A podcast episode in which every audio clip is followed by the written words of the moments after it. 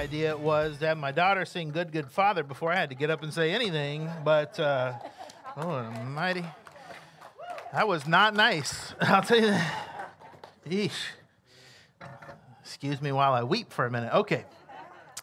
We're glad you're here. My name's Steve Cunningham. I'm the lead pastor. I get to be the lead pastor here uh, at Well House Church. And if you're visiting with us, we're so glad uh, that you're joining us either here or online. We're excited about that. We're going to dismiss, we're going to get to the kids here in just a minute. Don't dismiss them yet, because there's some things we want you to know but we are going to dismiss them in a minute. If you're new here, uh, you can take your phone out and then scan a QR code. We're going to hit that up on the screen there in just a minute. There it is.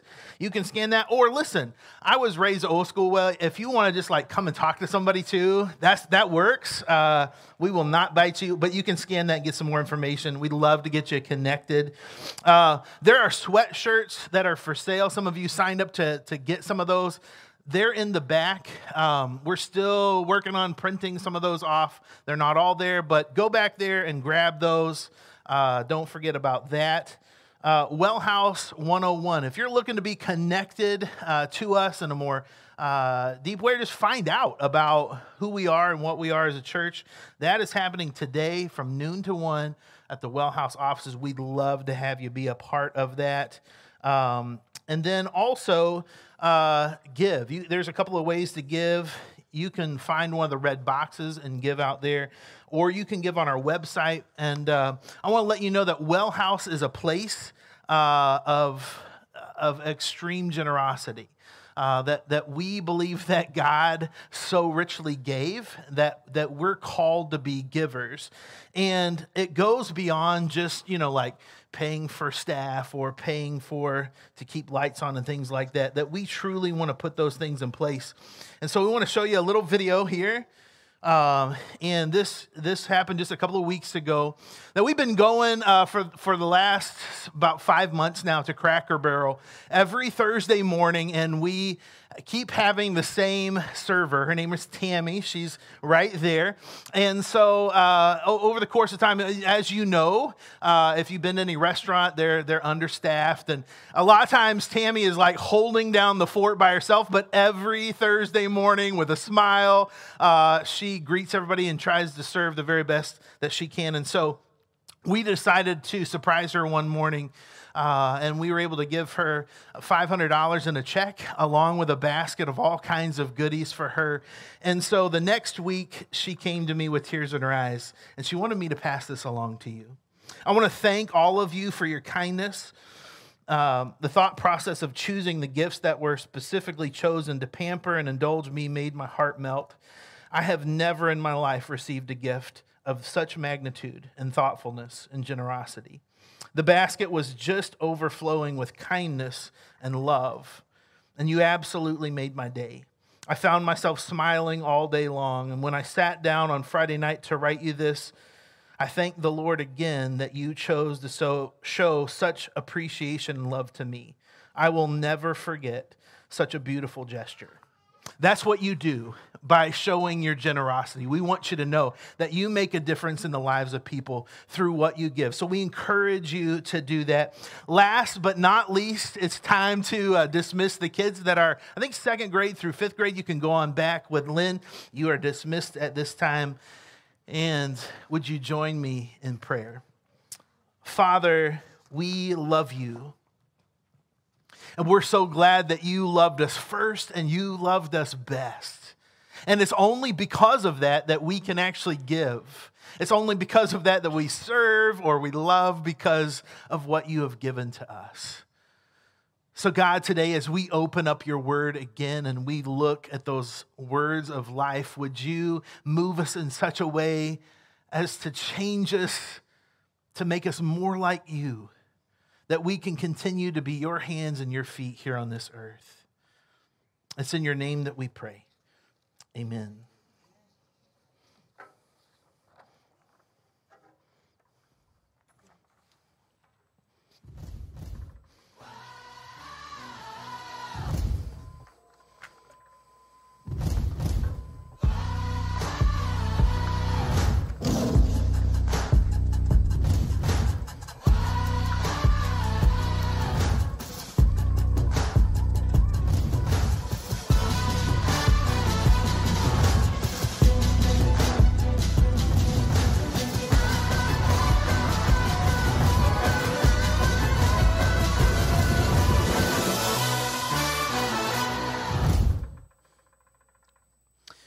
Well, here we are starting a new sermon series, uh, Family Circus. And some of you, you're going to identify with this a whole lot because you already feel like the ringmaster of a three ring show. And you're not, that was my wife, by the way. That's right. We have been we've been accused of uh, clowns getting out of the clown car before. You know, it's, they just keep coming out, right? Families, truth be told, can be tough, right?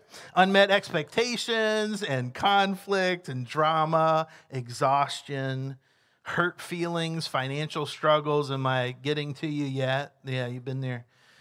But some of us on an even deeper level abuse, neglect, generational issues, and so all of these things combined can kind of feel like a circus, except for not as much fun. And so we wanted to really kind of breathe life into what the Bible talks about as far as it relates to families. And so we're going to be over the next month looking at families. So whether you are young and raising a family, or your family is grown, or maybe you find yourself uh, just by yourself, I believe that you're going to learn some stuff through this series that's going to help you pursue Christ and leave a better legacy behind than maybe what you found originally. In 1951, there was a show that came out that kind of swept America by storm, and it happened to be one of my parents' favorite shows. And so I grew up watching the I Love Lucy show. How many of you? Very good.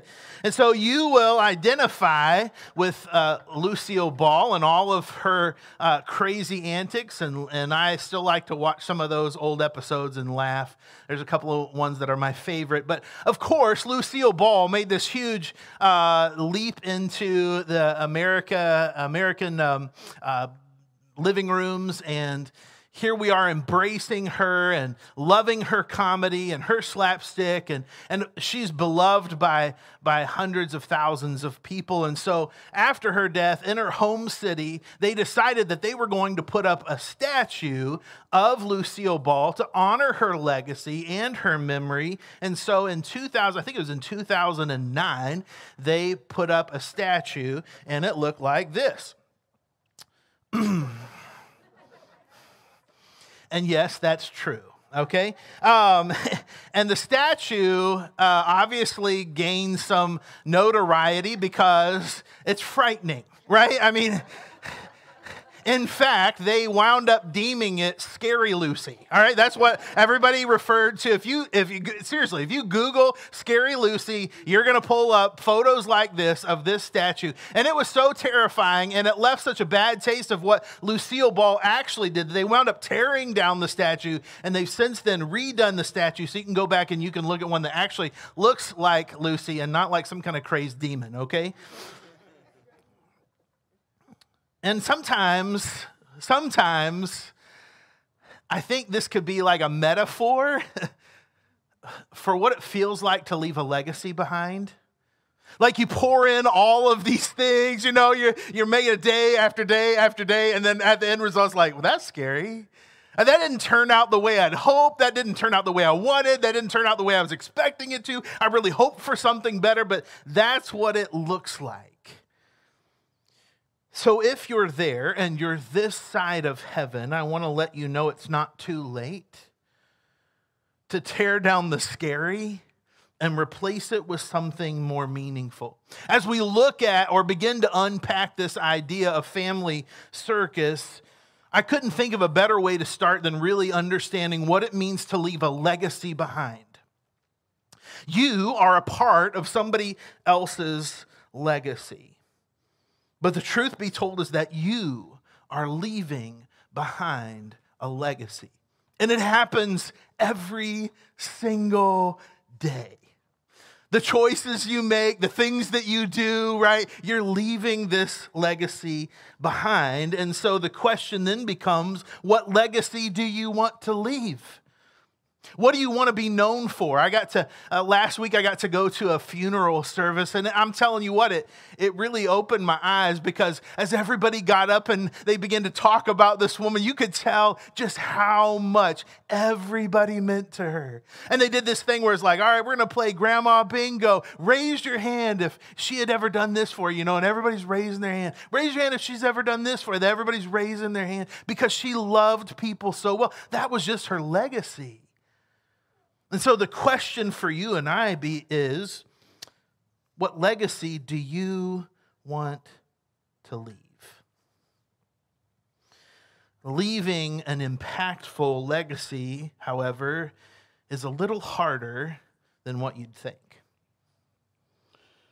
I did a little bit of research over the past week and discovered that only half of Americans know the name of one or maybe even none of their great grandparents. How many of you know the names of all of your great grandparents? 22% of Americans don't know what either of their grandfathers did or do for a living. And only one in four, uh, sorry, only four in 10 Americans know both of their grandmother's maiden names.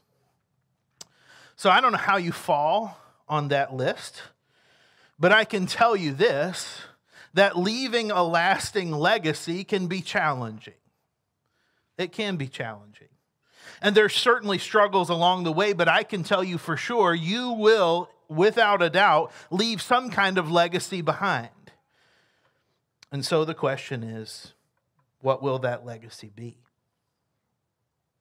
Now, if you're familiar with the Bible, then you're familiar with a guy named Paul. And Paul used to have a different name. His name was Saul. And Saul grew up in a heritage and a legacy that, that was really strict on trying to follow, right, the Torah, trying to get in a right relationship with God through doing the right things. And as he did that, he saw this group of misfits. They were following this guy named Jesus, and they were changing up a lot of things things. And so he thought to himself, listen, I got to put a stop to this, and I've got to put a stop to it, even if it means holding the coats of people who kill those Christians. But later on, along the way, what we read is that Paul had an encounter with God along the road of Damascus. He was blind, and God calls him and says, Listen, Saul, you're not just killing Christians, you're not just persecuting them, you're persecuting me.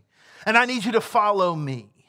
And so from that time on, God changes his name. He's no longer Saul, he's Paul. And what we find in the New Testament is that most of what is written there is from this guy, Saul, turned Paul, who changed the course of his direction and his legacy.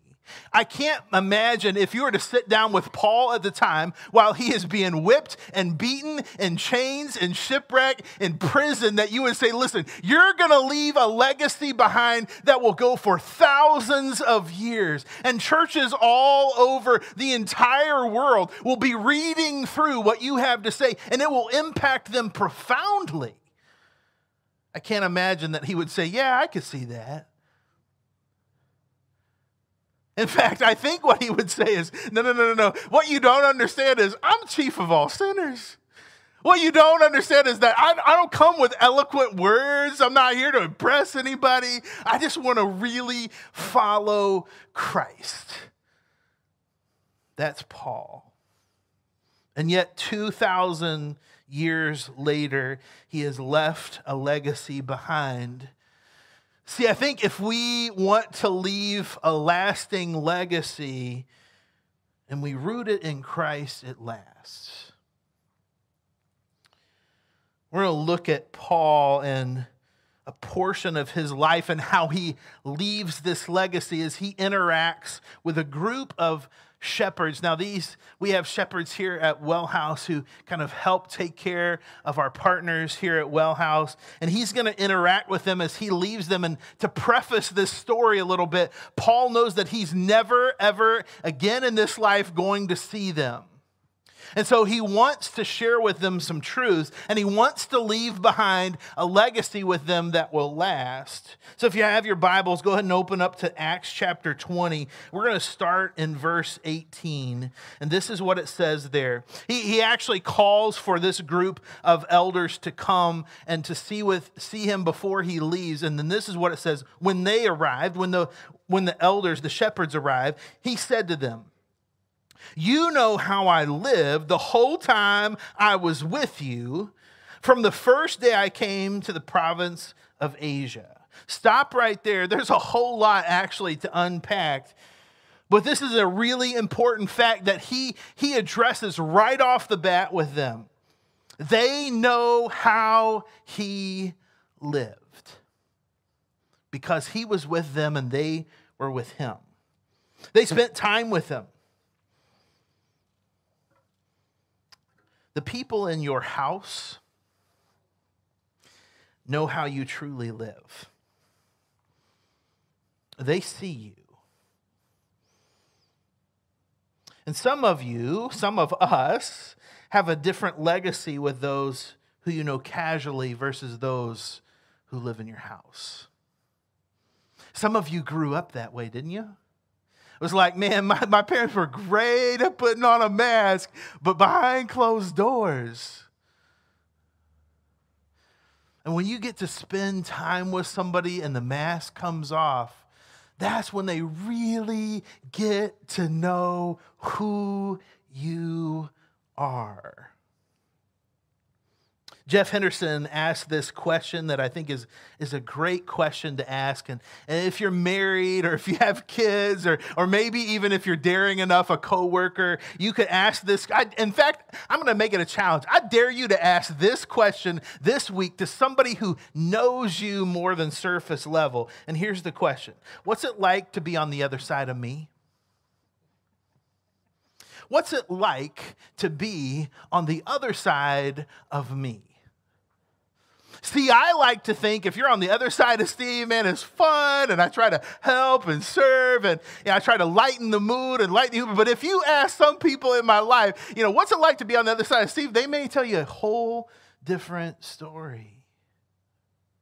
They may talk about some of the times where, man, he, he, he just doesn't have much left in his tank to give. Or maybe sometimes he seemed really short tempered. When you begin to ask the question of what is it like to be on the other side of me, then you can really understand how people are impacted by you. See, if you want to leave a legacy, you have to understand your impact with those who are surrounding you the most. And this is what Paul addresses first off is that he says, "Listen, you know how I lived. You saw it. I was with you he continues on in verse 19 and he says, I serve the Lord with great humility and with tears in the midst of severe testing by the plots of my Jewish opponents. You know how I lived? This is what Paul's saying. You know how I lived when things got real. You know how I live when hardships came. You know how I lived when, when everything that I thought was going to work out this way didn't go that way at all. You know how I lived when I was being persecuted. You know how I lived when people were attacking me. You know it.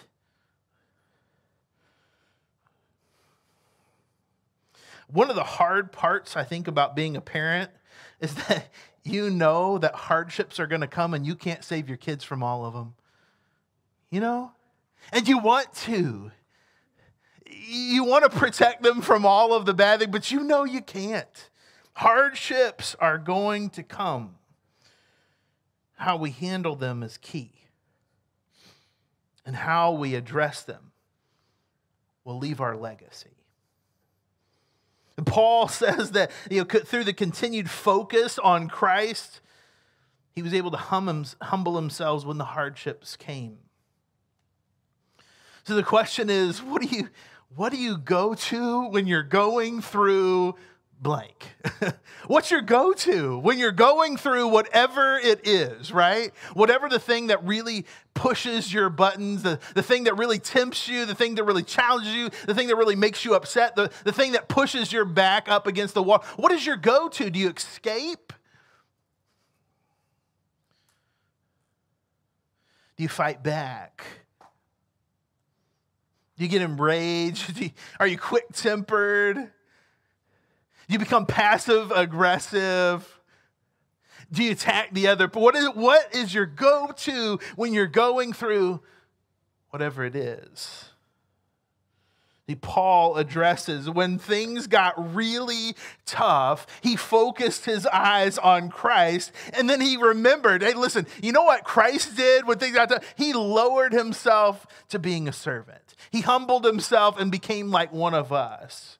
And so his go to when he was going through being shipwrecked, or his go to when, when Jewish uh, opponents were opposing him, or his go to, right, when he was in jail or, or being flogged, all the go tos were of humility in Christ. Paul's not done talking about this legacy. It's not just enough about saying, all right, like, what, what is it like to be on the other side of me? Or, or when pressure comes, how do I act? What is my go to in these situations? Paul's not done. He continues on in verse 20. He says, You know that I've not hesitated to preach anything that would be helpful uh, to you, but have taught you publicly uh, from house to house. I've declared both Jews and Greeks that they must turn to God in repentance and have faith in our Lord Jesus. Paul recognizes his mission is to preach Jesus to everyone he meets. And can I tell you something? That's your mission too it's really easy to say, like, I have a pastor and he's the guy who preaches. Yeah, you got a question about the Bible? Great. There, there's a guy that we hire, and he he could be the he could be the question and answer guy. Like he's the guy that you just go to. Paul's mission is our mission. That in every body we meet, we share this hope in Christ. See, I don't know about you, but I know about me. And I know that there were some things that I've walked through in my life that were just devastating, hurtful, tragic. And I know without the love of Christ, and I know without the hope that I have in Him, man, my life would be so completely different. And so I get to live out my life living into that hope and sharing that hope with others. But so do you. Paul said that he's being helpful to those publicly and behind closed doors that, that doesn't matter if it's public or he goes house to house. It doesn't matter if it's a Jew or a Greek. He's, he's being helpful in every way that he can. And let me tell you this about leaving a legacy your character is revealed by how you treat people publicly and privately.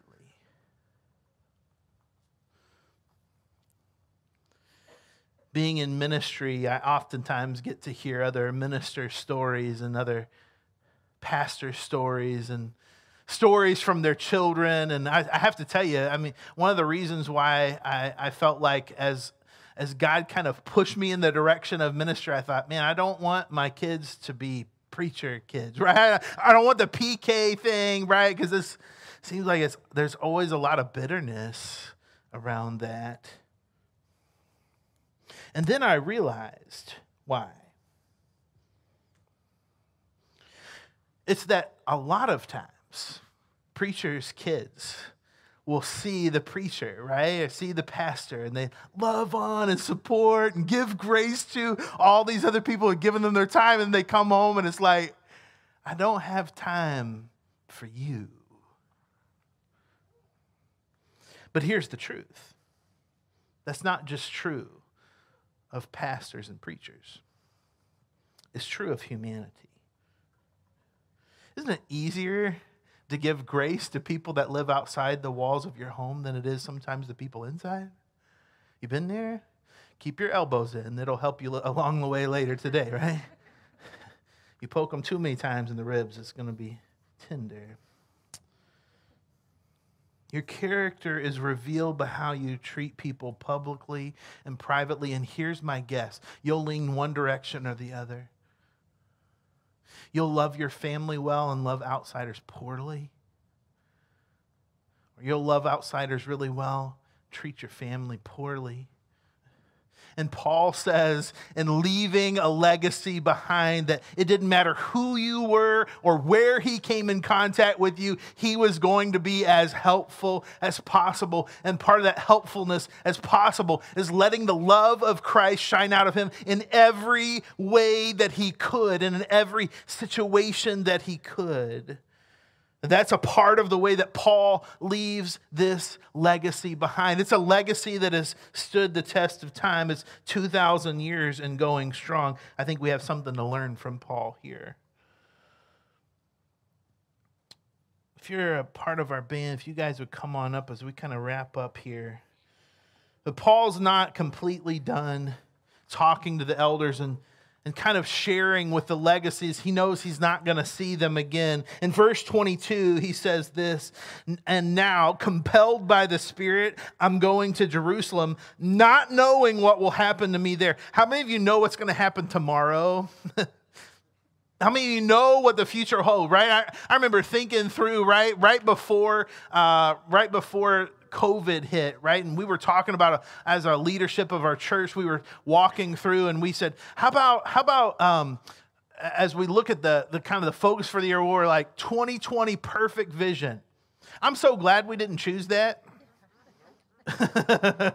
Because wouldn't that have been egg on our face? But isn't that true? We don't know what's going to happen. I only know that in every city, the Holy Spirit warns me that prison and hardship are facing me. Paul says, I don't know what's going to happen, but I know it's not going to be easy.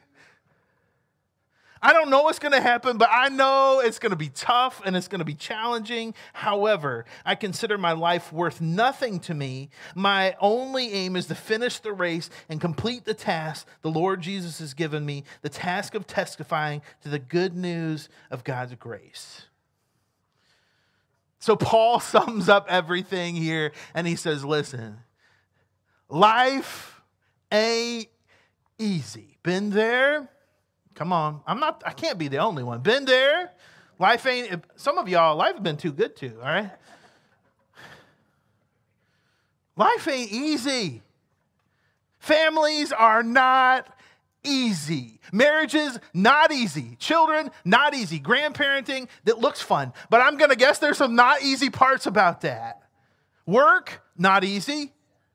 Living life in community, not easy. Being a part of a church, sometimes, listen, that ain't easy either. Are you with me? Paul says, I know one thing that the Holy Spirit keeps prompting me to is that there's hardships on the way, but I know my task. My task isn't to get bogged down by all the hardships and become bitter. My, my task isn't to be bogged down by all the trials and then get revenge. My, my, my task in life is not to take it out on anybody else. My task in life is to remember that through everything, through every hardship I face, through every challenge that comes my way, through every relationship struggle, parent parenting struggle, family struggle, life struggle, finance struggle, that I have a task, and the task is testifying to the good news of Jesus. Can I get an amen? amen. That, that is your task. You want to leave a legacy behind? Leave that behind. Leave it behind. As I'm telling you, if you do that in your family, if you continually look around say, all right, listen, what's it like to be on the other side of me, really? Really. And knowing, knowing that you're here for good, to help others. Knowing what your go to is when you're going through whatever it is. And then finally, not becoming so distracted by your present that you lose sight of God's purpose. Those are the things that leave a legacy. And so I'm excited about this series. I'm excited because I know that God is doing something in you and I that He's rebuilding families and He's rebuilding relationships. He's a God who will do it again. And so if you find yourself in a broken place, a place of more questions than answers, a, a place where it just seems like, man, I've been going through hardship and hardship and hardship, man, this is the place for is where it can feel like a three ring circus where you're juggling schedules and walking a tightrope of tension and wondering how long you can keep the, the big top open. God's here, and He's redeeming, and He's loving, and He's ready for you. So, would you pray with me? God, we confess that we don't get this right often. God, I confess, I don't get this right often. But we want to be a people who leave a bigger legacy than being burned out. We want to leave a bigger legacy than schedules who dominate our time and our attention. We want to have a bigger legacy than just making it through another day and another week. God, we want to mirror you here on this earth with everything we have and everything we are. So, God, would you transform our lives to look like you, to be aware of who we are and whose we are, the way that we treat others, the way that we interact with others, our task here on this world. God, would you remind us of that daily so that we can leave a legacy that lasts? It's in your name that we pray. Amen. Would you stand with us as we worship?